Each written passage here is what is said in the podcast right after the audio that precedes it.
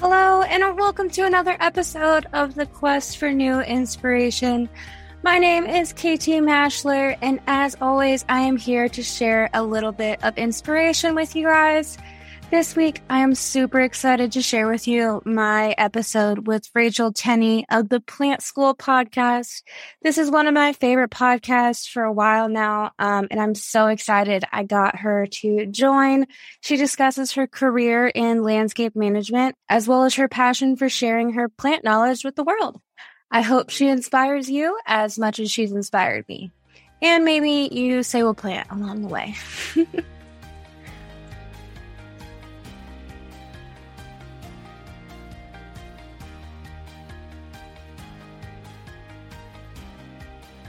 My name is Rachel Tenny and I I graduated in landscape management and that kind of started off my career of just loving plants and really wanting to share with people, especially beginners, of how to care for them, how to make them thrive. And so I'm a mom and I wanted to do something with my education.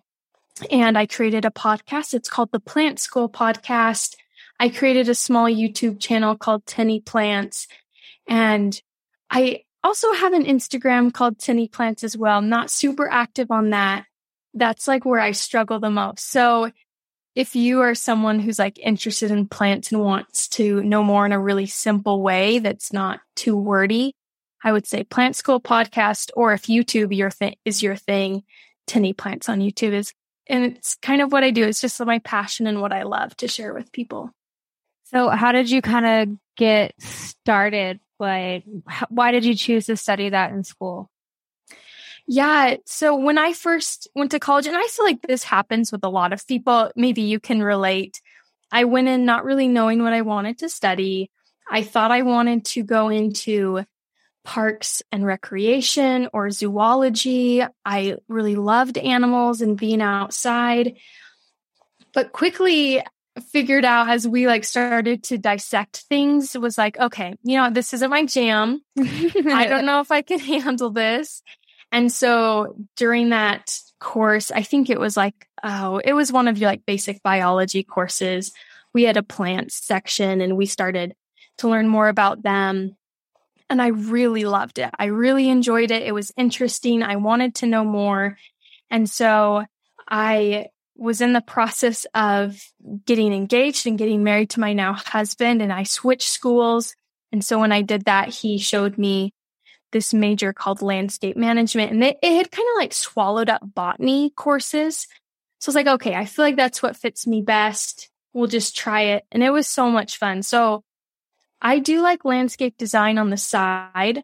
I don't currently have a yard, but I am so excited for the day that I do to like use that part of my education.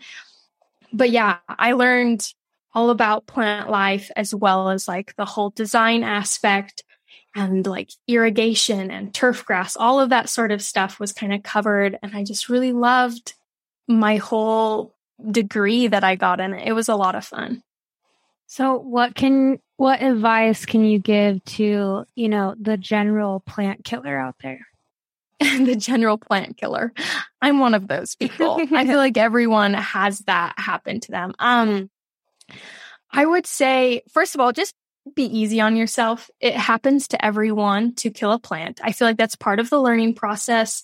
I'm sure way back in the day that's what our ancestors were doing was killing plants, figuring out how to make them survive but I would say my biggest tip that I give people um, for starting with houseplants is feel the soil of the plant before you water it. Because you see something going on, you see something wrong. And I think our first inclination is to just douse it with water.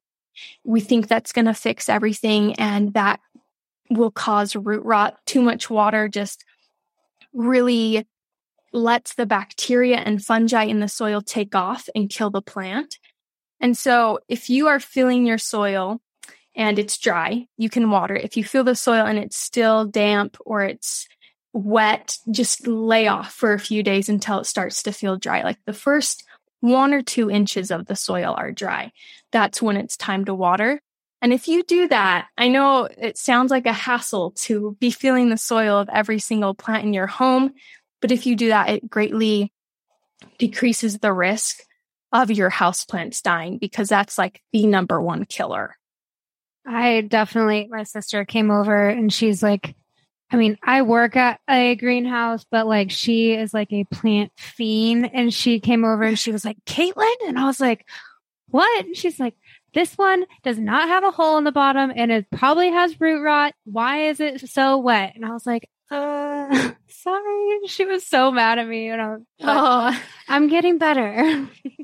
yeah, it's totally a learning process. And I'm sure you have like a lot of knowledge working at a greenhouse and knowing how to care for plants. Yeah. I mean, it's, it's a work in process. I've definitely learned way more than I thought I would ever, you know, possibly know about plants or even let alone different kinds of plants. Yeah, because how long have you been working there? Has it been a while? Um, it's been about eight months. Okay. So not very long. I mean, especially compared to the people like the managers and the horticulturists there, they are brilliant. But yeah, so who is kind of, I guess, speaking of brilliant horticulturists, who is kind of people that you kind of look to for just either general plant inspiration, knowledge, that kind of stuff?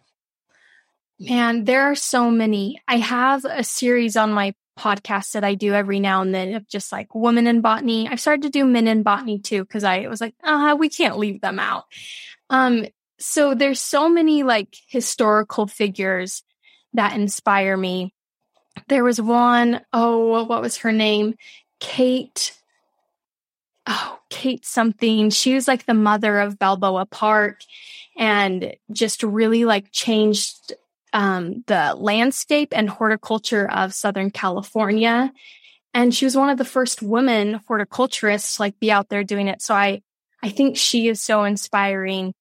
I wish I could remember her last name. Um, maybe it'll come to me later on. And then as far as like people that are like still alive, um, I think Darryl Cheng, he's like, I think most people in the plant world know about him. He wrote Houseplant Journal, which is a huge book just explaining for beginners how to start with houseplants. And I think it is so helpful and so insightful. But he's very active on social media. If you look up Darryl Cheng, he is very sciency about how he takes care of his plants, but he breaks it down for anyone to understand.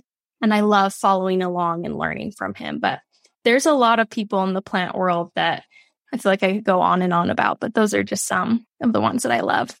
yes, I definitely I've gotten a footstep into the plant world, so I kind of I love getting to see all the different opinions and how they might like differ in each little way on their plant beliefs or what will do something to fix one thing or another. Yeah, so, one thing that's kind of interesting for you, how would you kind of, I guess, live intentionally through plants or even landscaping for the future? Oh, that's such a great question because I feel like at least for landscaping that's something I'm looking forward to since I like we don't own a home right now. We're just renting, starting out. And I feel like with house plants, we'll start there. Um, just picking things that bring you joy, that you love. I definitely recommend just when you start out, pick things that are easy so they don't like cause you stress and you're constantly worried about them. Like pothos, highly underrated plant. They do so well anywhere. Um, ZZ plants, snake plants. Trying to think of some other ones that are just super simple to care for don't go buy the $300 plant just because it's pink yeah. and pretty. Yeah. I think fiddle leaf figs, those things just cause a lot of stress. They're, they're pretty finicky. So I would say stay away from figs if possible.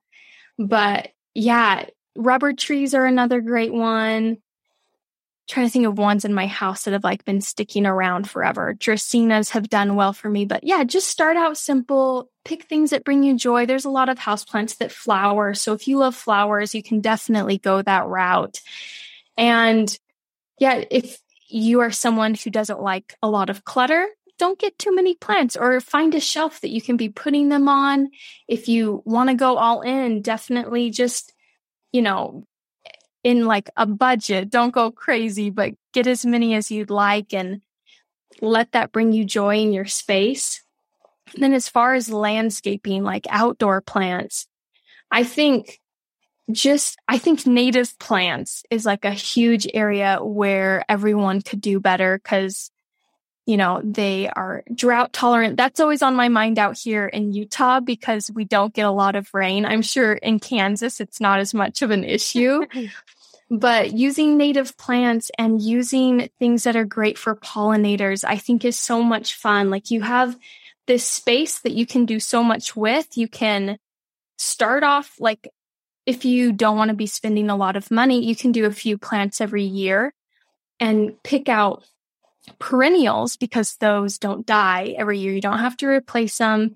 You can even, there's a lot of outdoor plants that you can take cuttings from and like you literally cut a piece from the plant and have it grow roots and you can start from there if that's like a more affordable option. And I'm sure you know a lot about this because you work at a greenhouse and they, I feel like largely have the outdoor plants, but I think it can be so much fun to like express yourself, to have an impact on the environment in your outdoor space. I love that. One thing that Colonial has actually done recently is they started like right out front of their um where their kitchen is supposed to be. Um they have like an edible garden. So like it's it has a bunch of herbs and a bunch of like, you know, squash plants, tomato plants, just I guess. So it looks pretty, but eventually you'll be able to get a bunch of random, like just fruits and vegetables and herbs from it. So that's so fun. That's something I visited my sister in London, and that was like the first time I had been in Europe. And we went to a lot of gardens, and they kind of like there at the greenhouse, they had, they called them kitchen gardens, mm. where they just like grew herbs, vegetables, and they would take them in and like cook them in the cafes. I thought that was so cool. So if you went and ate at the cafe, it was coming right from the garden outside. Yeah. So neat. Yeah, it's awesome. It's a great idea. Well, um, thank you so much for your time. Do you have any kind of either last piece of advice? We'll throw one in for the general podcasters or who people who might be looking to start a podcast or people who are looking to get a new plant. Yeah.